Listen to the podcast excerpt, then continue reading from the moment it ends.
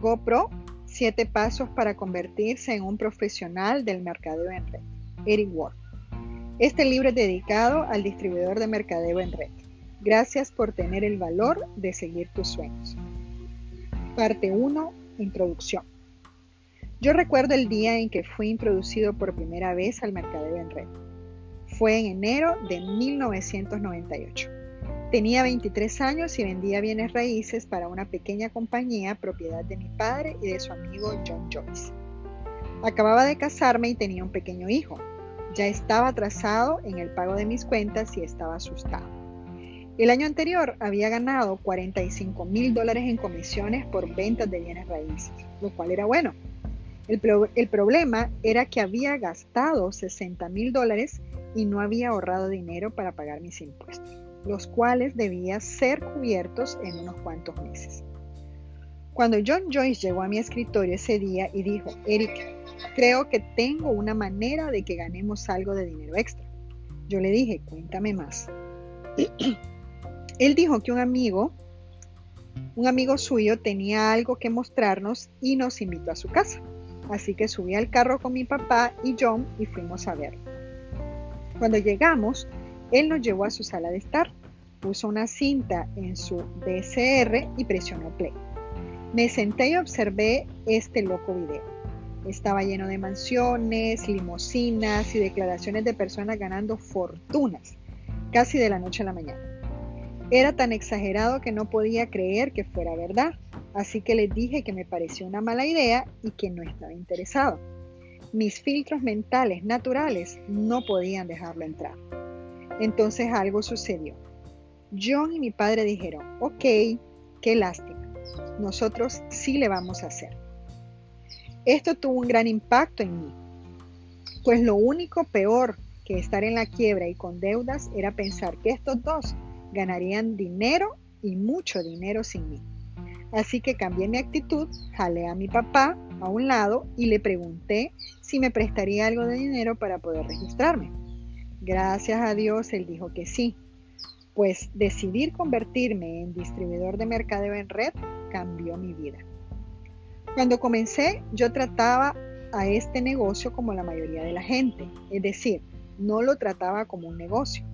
Entraba, realizaba algunas llamadas y esperaba tener la suficiente suerte como para ganar algo de dinero.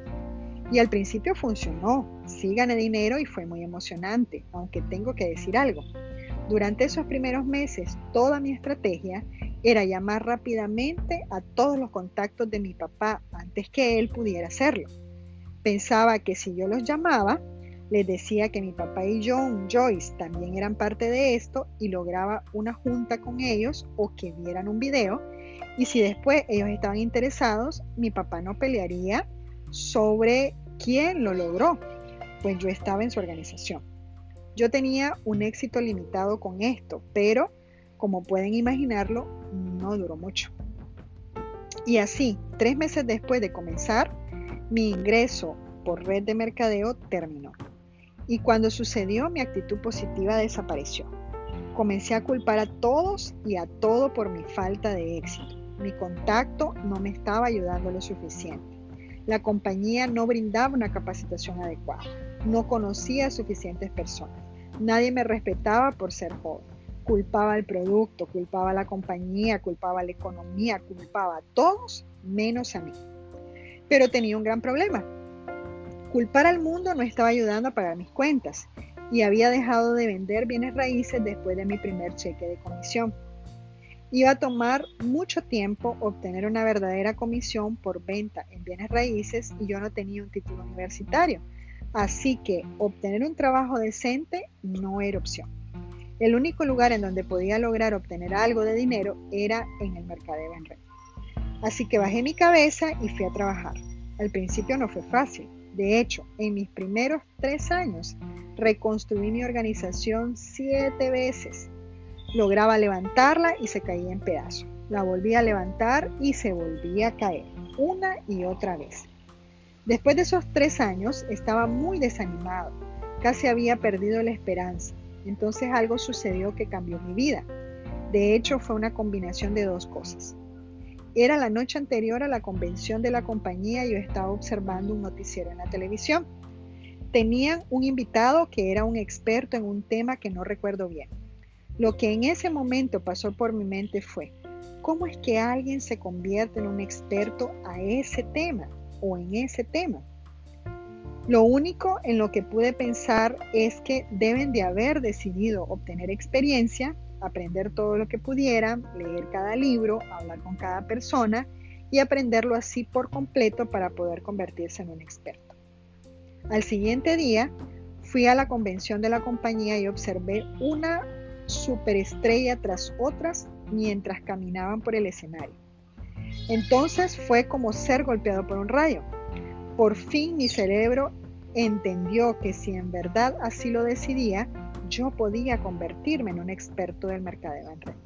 Podía enfocarme en las habilidades, podía practicar hasta convertirme en un experto y nadie podía detenerme. Hasta ese momento yo siempre estaba buscando un enfoque. Yo esperaba tener suerte. Yo esperaba encontrar a una superestrella que iba a cambiar todo. Y tenía miedo de perder mi oportunidad si eso no ocurría pronto. En un instante todo cambió. Me di cuenta que no tenía que preocuparme sobre tener suerte. La posición y el momento indicado eran algo bueno, pero no eran necesarios para tener éxito a largo plazo. No tenía que preocuparme por mi asesor, por conocer la persona indicada o por nada más. Todo lo que tenía que hacer era convertirme en un experto. Así que decidí que ese día cambiaría mi enfoque y desarrollaría las habilidades para convertirme en un profesional del mercadeo en red, Network Marketing Pro. Ese fue el día que cambió mi vida. Desde entonces, mi vida ha sido una aventura asombrosa. El mercadeo en red se convirtió en una carrera para mí. Tengo completa libertad sobre mi tiempo. He conocido a las personas más increíbles por todo el mundo. He podido tocar y ser tocado por las vidas de cientos de miles de personas.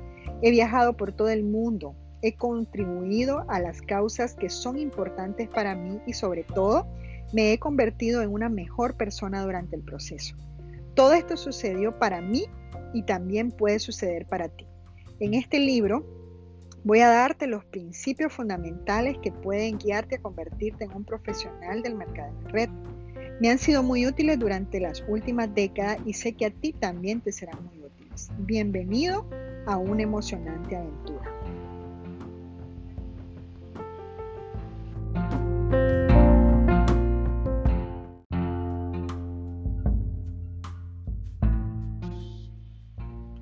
Capítulo 1 el mercadeo en red no es perfecto, solamente es mejor. ¿Te sientes inquieto? ¿Te sientes insatisfecho? ¿Sientes que debe haber una mejor manera de hacer las cosas en cuanto a tu trabajo y a la manera en que ganas la vida? Las buenas noticias, sí hay una mejor manera, pero es diferente a lo que te enseñaron en la escuela. Déjame explicarte. Cuando viajo y hablo por todo el mundo, me gusta jugar un juego con la participación de la audiencia. Le pido a la gente que me ayude a crear el mejor negocio posible y les pido que mencionen cosas específicas que les gustaría tener en ese negocio, así como las cosas que hay que evitar. Siempre obtengo una lista interesante. Si estuviéramos frente a frente, haría lo mismo contigo. Pero como no es así, resumamos lo que las personas de más de 30 países me han dicho mientras creo lo que me gusta llamar la lista de la profesión perfecta. Las personas usualmente comienzan por nombrar lo que no quieren, sin jefe, sin desplazarse al trabajo, sin reloj de alarma, sin empleados, sin políticas, sin compromisos, sin discriminación, sin requisitos educativos. Después, al ir las personas usando su imaginación en una manera positiva, comienzan a visualizar las características positivas. Algo positivo, gran producto o servicio, ingresos ilimitados, ingreso residual, disfrutar de la gente con quien se trabaja, libertad de tiempo, algo significativo. El mercadeo en red no es perfecto, solamente es mejor. crecimiento personal, muchos beneficios, internacional, contribuir a causas loables, bajo riesgo, bajo costo al inicio, resistencia a la economía, beneficios fiscales, divertido. Ahora bien, tú podrías agregar algunos atributos, pero no estás de acuerdo en que es un muy buen comienzo. Imagina poder disfrutar de una profesión con todos esos atributos. Todos los empleos que conozco pertenecen a una de cinco categorías. De cuello azul, de cuello blanco, ventas, dueño de un negocio tradicional, inversiones. Profesional de cuello azul. Esta es la definición de cuello azul en, Wikipedia. Un trabajador de cuello azul es un miembro de una clase trabajadora que realiza trabajos manuales. Mi definición es alguien que trabaja para arreglar algo, hacer algo, limpiar algo, construir algo o dar servicio o a algo o a alguien. En mi vida he tenido muchas profesiones de cuello azul y para quienes han estado en esta línea de trabajo existen ciertas satisfacciones por un trabajo bien hecho. Pero esta es la gran pregunta. ¿Puede un trabajador de cuello azul cumplir con la lista de la profesión perfecta? La, respuesta obvia es no.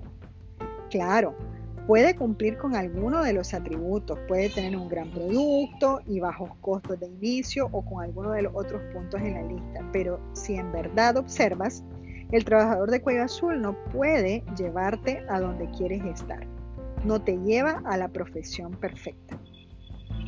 Profesión de cuello blanco. Esta es la definición de cuello blanco en Wikipedia. El término trabajador de cuello blanco se refiere a la persona que realiza trabajos profesionales de administración o administrativos, en contraste con un trabajador de cuello azul, cuyo trabajo requiere de trabajos manuales. Usualmente el trabajo de cuello, el trabajo de cuello blanco se lleva a cabo en una oficina o un cubículo. Mi definición es una persona que es empleada por alguien más para realizar actividades distintas a trabajos manuales o a ventas. Muchas personas escogen una profesión de cuello blanco, pues es una de las opciones disponibles más aceptadas por la sociedad. Ha sido establecida durante mucho tiempo como la opción segura y confiable Recientemente eso ha cambiado. El contrato implícito de que si eres leal hacia la compañía, la compañía será leal hacia ti hace mucho que ha desaparecido. Yo también he sido un trabajador de cuello blanco. En mi experiencia hay dos tipos de personas que realizan este tipo de trabajo, triunfadores y escondidizos.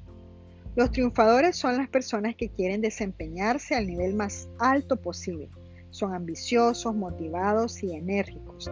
Están repletos de ideas y quieren subir los peldaños corporativos, los cuales son grandes atributos a tener, pero existe un inconveniente para el triunfador.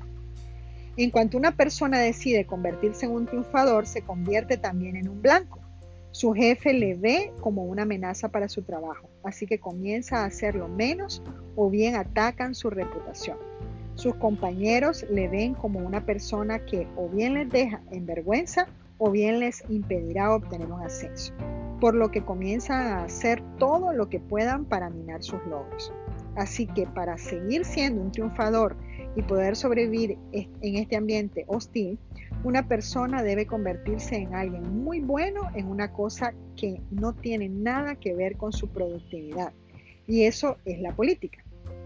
Deben aprender a navegar el mundo político al reducir a sus enemigos y fortalecer sus relaciones con las personas poderosas. De hecho, algunas de las personas más exitosas en el mundo corporativo no son triunfadores, son políticos puros. Así que si decides trabajar en el mundo corporativo y tiene que, y tiene que ser como un triunfador, debes aceptar el hecho de que también debes ser un buen político. Ahora hablemos de los escondidizos. Estas son las personas que odian la política, pero aún así necesitan de un trabajo. Estas personas aprenden a no ser triunfadores ambiciosos, no sobresalen, no hablan en las reuniones. no aportan nuevas ideas, se esconden, mantienen bajas sus cabezas y hacen lo que les dicen que hagan. Hacen solamente lo suficiente para que no se hable de ellos de manera negativa. Ellos sobreviven. Y esto ha funcionado durante décadas, pero en la nueva economía esconderse es cada vez más difícil y a las personas se les está acabando el tiempo. Bien, regresemos a nuestra lista de, la profesión perfecta. ¿Puede un trabajador de cuello blanco cumplir con la lista? De nuevo, la respuesta es clara. No. Ciertamente no es, no en muchas áreas. Ventas. Algunas personas escogen alejarse de ser un empleado y comienzan una carrera en las ventas. Esto ciertamente es muy intrépido, pues usualmente a los vendedores se les paga en base a su producción y no por hora. He conocido a miles de vendedores. Hay un tema en común que he observado durante el curso de mi carrera. El vendedor típico tendrá un periodo en el cual todo le sale a la perfección. Todo lo que toca se convierte en oro y gana muy buen dinero. En cuanto sucede eso, casi siempre establecen un estilo de vida adecuado para ese nivel de ingresos. Compran una casa nueva, compran carro, inscriben a sus hijos en los mejores colegios, compran un hogar para vacaciones, lo compran todo. Todo está muy bien durante un tiempo y entonces algo cambia. La compañía cambia el plan de compensación, su territorio es reducido, aparece un competidor, pierde a su mejor cliente, la economía entra en recesión, una nueva tecnología hace que su oferta sea menos valiosa o cambian las regulaciones gubernamentales para su industria. Estos son únicamente unos cuantos ejemplos. Hay cientos de razones por las que el mundo de un vendedor puede ser y, probablemente va a ser más complicado. Cuando eso sucede, Aunado al gran estilo de vida que han desarrollado, 40 horas a la semana no es suficiente para pagar las cuentas. Así que suben a 50 horas por semana y después a 60 y después a 70 y después su vida es muy pequeña. Si tienen muchas cosas pero no tienen tiempo para disfrutarlas. El otro reto para la profesión de las ventas, sin importar cómo se desempeñe una persona, es que tendrán que comenzar desde cero al día siguiente. Puede ser muy cansado vivir bajo este tipo de presión durante un largo periodo de tiempo. ¿Puede la profesión de las ventas pagar las cuentas? Claro. ¿Puede cumplir con la profesión perfecta para ser descrito antes? De nuevo, la respuesta es no. Dueño de un negocio tradicional. Algunas personas optan por el gran sueño, construir su propio negocio en el que son el jefe y toman todas las decisiones. Es una idea emocionante, ¿verdad? Esta es la realidad para la mayoría de las personas. Paso 1, usan sus ahorros, toman deudas nuevas y muchas veces piden dinero prestado a sus amigos y familias para poder comenzar. Paso 2, incurren en más deudas en forma de rentas y garantías personales por todos lados. Paso 3, Ahora, en lugar de enfocarse en lo que son buenos, digamos que son buenos para las ventas y deciden comenzar su propio negocio, tienen que ser todo para todas las personas. Actúan como abogado para cuestiones legales, contador para cuestiones financieras y agente de cobro para las cuentas pendientes de cobro. Incluso sacan la basura, hacen todo menos vender, siendo que es para lo que son buenos. Paso 4. Batalla en lugar de ser dueños de su propio negocio. El negocio es dueño de ellos. Son la primera persona que llega a trabajar y la última en salir. Y después de que todos los demás reciben su pago, posiblemente puedan obtener suficiente dinero para por lo menos pagar sus propias cuentas. Por eso, no le permite reducir la deuda incurrida para comenzar con su propio negocio. Paso 5. ¿Tienen éxito o fracasan? O bien llegan a un momento en el camino en el que su negocio tiene éxito o bien fracasan en el. En muchas ocasiones declarándose en bancarrota y tomando de nuevo un empleo en ventas o en un ambiente corporativo. Y aún así llegan a tener éxito en su negocio, eso usualmente significa una vida repleta de largas horas de trabajo y de estrés. Suena romántico, ¿cierto? Si nunca has comenzado tu propio negocio, pregunta a tus amigos que si lo han hecho sobre si esta descripción es o no apropiada. A la mayoría de las personas que comienzan su propio negocio no les importa obtener un rendimiento sobre su inversión. solamente quieren obtener de vuelta su inversión. Es muy claro que ser dueño de un negocio tradicional no puede cumplir con la lista de profesión perfecta que hemos descrito. Inversionista. La última categoría para las maneras en que puedes ganar la vida hoy en día es la de inversionista. ¿Qué necesitas para poder ser un inversionista? Dinero, ¿cierto? No tienes mucho dinero. Será muy difícil ganarse la vida con las ganancias sobre tus inversiones, en especial si tratas de ser conservador para reducir el riesgo de tener pérdidas. Pero digamos que lo haces ¿Cuál es la segunda cosa que ocupas para ser un inversionista exitoso? Necesitas ser muy hábil y tener mucho conocimiento.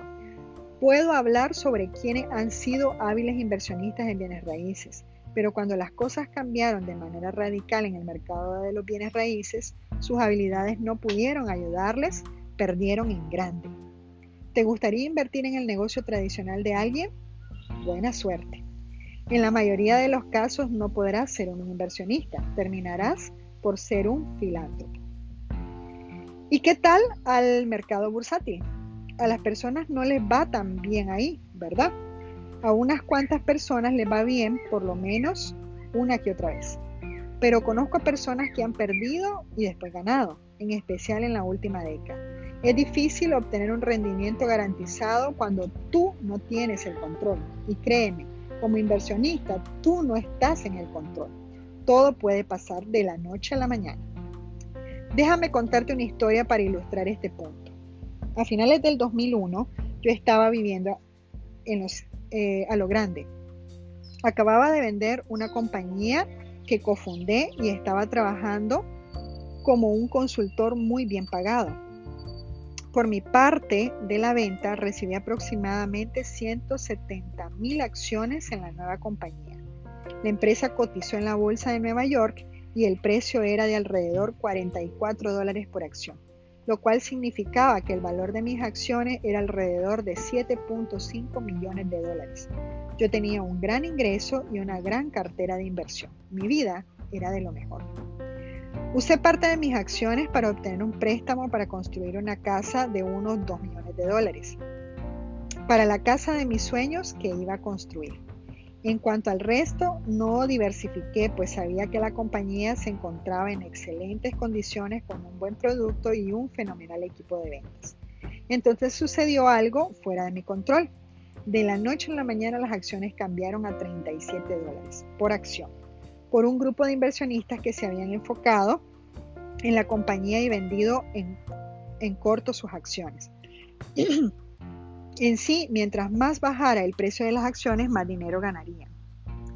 Pensé que era ridículo, pues la compañía estaba muy bien, así que compré más acciones a 37 dólares, usando mis acciones actuales como colateral.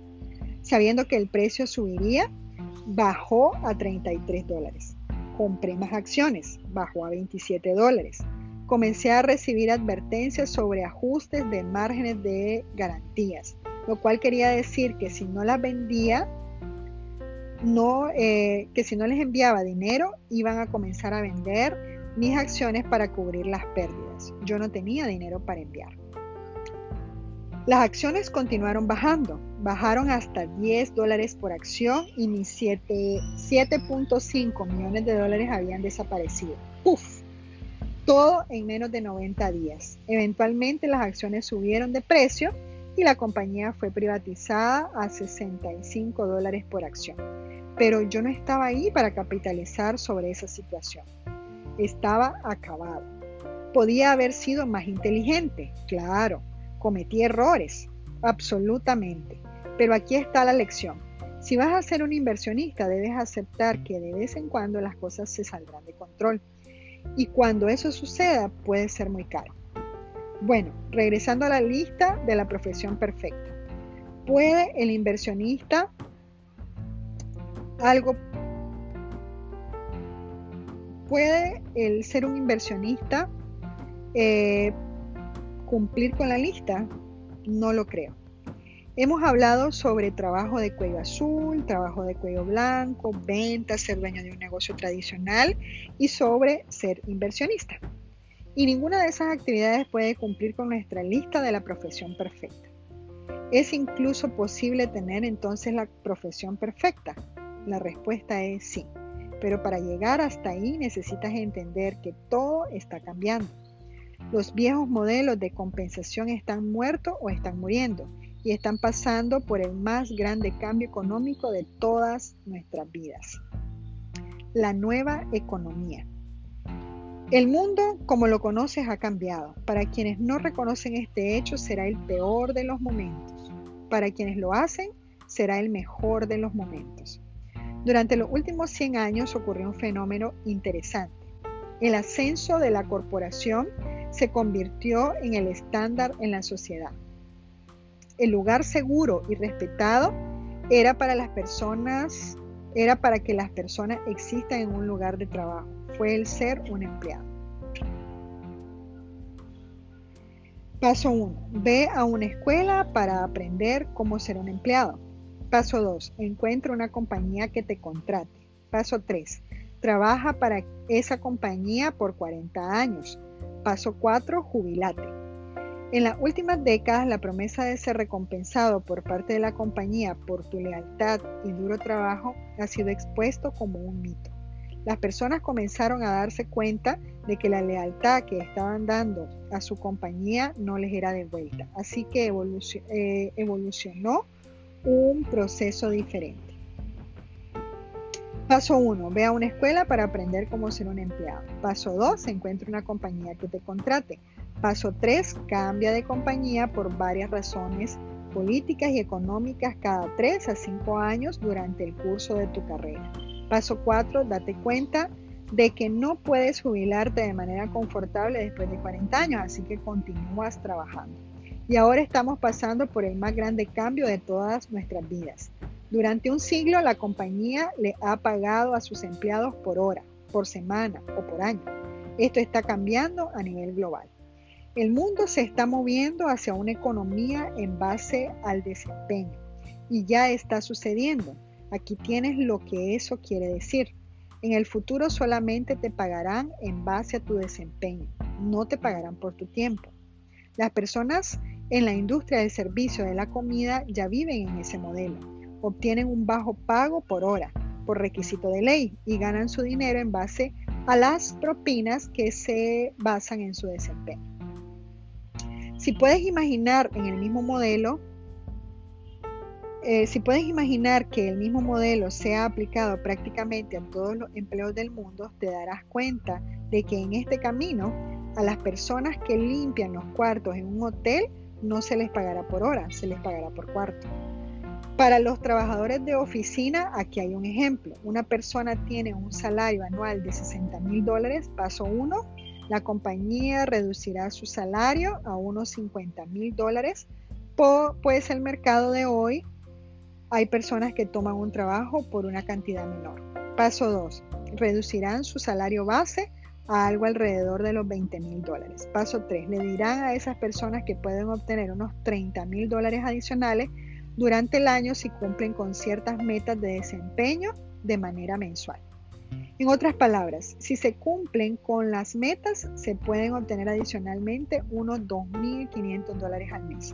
Ahora, hay gran presión y a la compañía le encanta. Si no cumples con los objetivos de la estadística, pueden ahorrarse aún más dinero. Si cumples con los objetivos, adivina cuál es el futuro. Van a aumentar los requisitos. A no ser que seas extremadamente especializado, esto te pasará a ti. Si es que no ha pasado ya, puedes apostarlo. Y eso pasará para cada profesión a nivel mundial. La evolución ha comenzado. ¿Por qué ha pasado esto? Primero, por ser un mejor modelo para la compañía. Obtendrán mejores resultados gracias a costos mejores. Segundo, la nueva economía necesita a menos personas, por lo que las compañías tienen a menos personas compitiendo por menos y menos empleos. Permíteme explicar la razón por la cual la nueva economía necesita de menos personas. El aumento exponencial de la tecnología ha cambiado todo durante los últimos 100 años. 90% de la población trabajaba en la agricultura. Hoy en día, debido a, los dramáticos aumentos en la eficiencia, es menos del 1% y los empleos de granja han desaparecido. ¿Recuerdas los centros de llamada de servicio al cliente en los que hablaban, hablabas con personas? Hoy en día hablas con una máquina y esos empleos han desaparecido. Recuerda cuando las compañías tenían gran cantidad de vendedores. Hoy en día las personas hacen compras en línea y esos empleos han desaparecido. ¿Recuerdas a Blockbuster Videos y a todos sus empleados? Hoy en día las personas ven películas en sus dispositivos móviles y en tablets y esos empleos han desaparecido. Me encantan los libros y tú deberías ir a tu librería local mientras todavía puedas. Pronto serán historia y también desaparecerán los empleos con los que cuentan esas tiendas. Podría seguir y seguir con prácticamente todas las categorías de trabajo en el mundo. La tecnología y la eficiencia están eliminando trabajos cada día y no hay nada que podamos hacer para detenerlo. De hecho, solo continuará, continuará acelerándose. Si estás sentado, espera que la economía se recupere y que los empleos regresen. Deja de hacerlo, no van a regresar. Justo como los hijos de los granjeros vieron las señales y dejaron la granja para entrar, para encontrar nuevas vocaciones, lo mismo está sucediendo para las personas en empleos de la vieja economía. Para sobrevivir necesitarán abrir sus ojos a esta realidad y encontrar algo nuevo.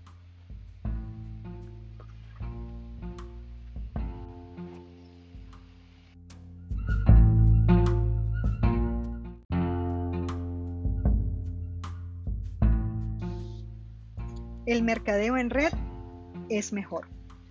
La mejor manera que conozco, no solo para sobrevivir, sino para sobresalir en la nueva economía, es el mercadeo en red. Hay productos y servicios importantes hoy en día en todo el mundo que necesitan ser promocionados a las personas que los necesitan. Los consumidores todavía necesitan ser educados. Las compañías tienen opciones. Pueden entrar al cada vez más fragmentado mundo de la publicidad para poder hacer que se corra la voz. Pueden contratar a un grande y costoso equipo de ventas para vender sus productos o servicios o pueden utilizar el mercadeo en red para contar su historia al mundo. Más y más compañías escogerán utilizar el mercadeo en red, pues encaja en la nueva economía. Pueden brindar todo el apoyo corporativo y pagar a todos los distribuidores simplemente en base a su desempeño al promover sus productos. Es extremadamente eficiente, pues en la nueva economía la publicidad de boca en boca continúa siendo la mejor manera de promover un producto o servicio. La compañía puede usar el dinero que hubiera gastado en publicidad y promoción y pagar con este a sus distribuidores para hacer que se corra la voz. Lo que eso significa para ti como empresario es que puedes recibir todos los beneficios de ser dueño de un negocio tradicional, pero sin los riesgos típicos de ello y no habrá un tope para tu ingreso, pues la compañía de mercadeo en red quieren que ganes todo el dinero que puedas ganar. Si de todos modos te van a pagar en base a tu desempeño, ¿para qué establecer un tope? El detalle del mercadeo en red. Todo esto suena muy bien y lo es, pero hay un detalle que la mayoría de las personas no mencionan. Aquí lo tienes. Debes aceptar una pérdida temporal de tu estima social por las personas ignorantes. Esto quiere decir que durante un tiempo las personas que todavía viven e intentan funcionar en el sistema viejo pensarán menos de ti. Lo entenderán. Pensarán que estás, no lo entenderán. Pensarán que estás loco por estar involucrado en el mercadeo en red. De hecho, la palabra aceptar no es completamente precisa. Necesitas hacer más que eso. Necesitas adoptar la pérdida temporal de tu estima social por las personas ignorantes. Tú estás viendo el futuro antes de que sea evidente para las personas. Tú eres el inteligente, tú eres la persona que está actuando para vivir una mejor vida. Hay una razón por la que las personas pensarán así de ti y no es solo por estar atascado en el sistema viejo. Veamos si puedo hacerte entender de mejor manera todo esto. Pues si decides que el mercadeo en red sea tu profesión, es importante que lo sepas. La mayoría de, la gente o, o se ha unido a una compañía de mercadeo en red o conoce a alguien que lo ha hecho. Esto es lo que pasa por la mente de casi todas las personas que deciden involucrarse. Mm, puedo pensar en cinco o seis personas que hacen esto. Mi hermana sería genial para esto. A mi amigo le encanta este tipo de cosas. Conozco otra persona excelente para esto. Ok, voy a hacerlo. En otras palabras, no está uniéndose a la profesión, solamente está esperando tener suerte, lograr que unas cuantas personas se unan al proyecto para cubrir sus propios costos de inicio y se sientan a esperar que comiencen a llegar el dinero. La atracción de que se nos pague por el esfuerzo de alguien más es poderosa, pero usualmente es malentendida. No han empezado un negocio verdadero, simplemente han comprado un glorificado boleto de lotería. Imagina un boleto de lotería con seis oportunidades para rascar y ganar. Esas oportunidades representan a cada una de las personas que, que la nueva persona piensa que seguramente se unirá. se acercan a esas personas y tratan de que se unan. Por su falta de habilidad, la mayoría termina sin nada, justo como pasa con un boleto de lotería. Esto se convierte en tan solo otra oportunidad perdida y como han actuado con ignorancia y sin habilidad alguna, posiblemente también han dañado algunas amistades. Así que rompen el boleto en lugar de tomar responsabilidad por no comenzar un negocio de verdad y culpando al mercadeo en red asegurándose de decírselo a todo el mundo. Mira, yo he estado ahí, lo he hecho, he hablado con todas las personas que conozco y el mercadeo en red no funciona. Ahorrate el dinero. Eso es lo que te enfrentarás si escoges esto como tu profesión. La opinión de personas ignorantes que piensan que lo han hecho correctamente y que no funciona. Si eso va a ser demasiado para ti, entonces el mercadeo en red no es para ti. Pero si puedes aceptarlo, el mundo es tuyo. La gente que lo acepta obtiene mucho dinero. Las compañías pagan cantidades ilimitadas a las personas que pueden ayudar a que los ciegos vean, a quienes educan a los ignorantes y a quienes pueden construir una comunidad de personas con pensamientos similares. A algunas personas les gusta decir, la percepción es realidad. En verdad, odio ese dicho. Todos los grandes líderes del mundo lo han ignorado por siglos. ¿Qué tal que Nelson Mandela hubiera dicho que la percepción es realidad? ¿Qué tal que Martin Luther King Jr. hubiera dicho que la percepción es realidad? ¿Qué tal que Steve Jobs hubiera dicho que la percepción es realidad? Los grandes líderes del mundo dijeron, la realidad es la realidad y voy a hacer todo lo que me sea posible para ayudar a que la gente lo entienda. la verdad es que el mercadeo en red no es perfecto, solamente es mejor. Y esa es la realidad.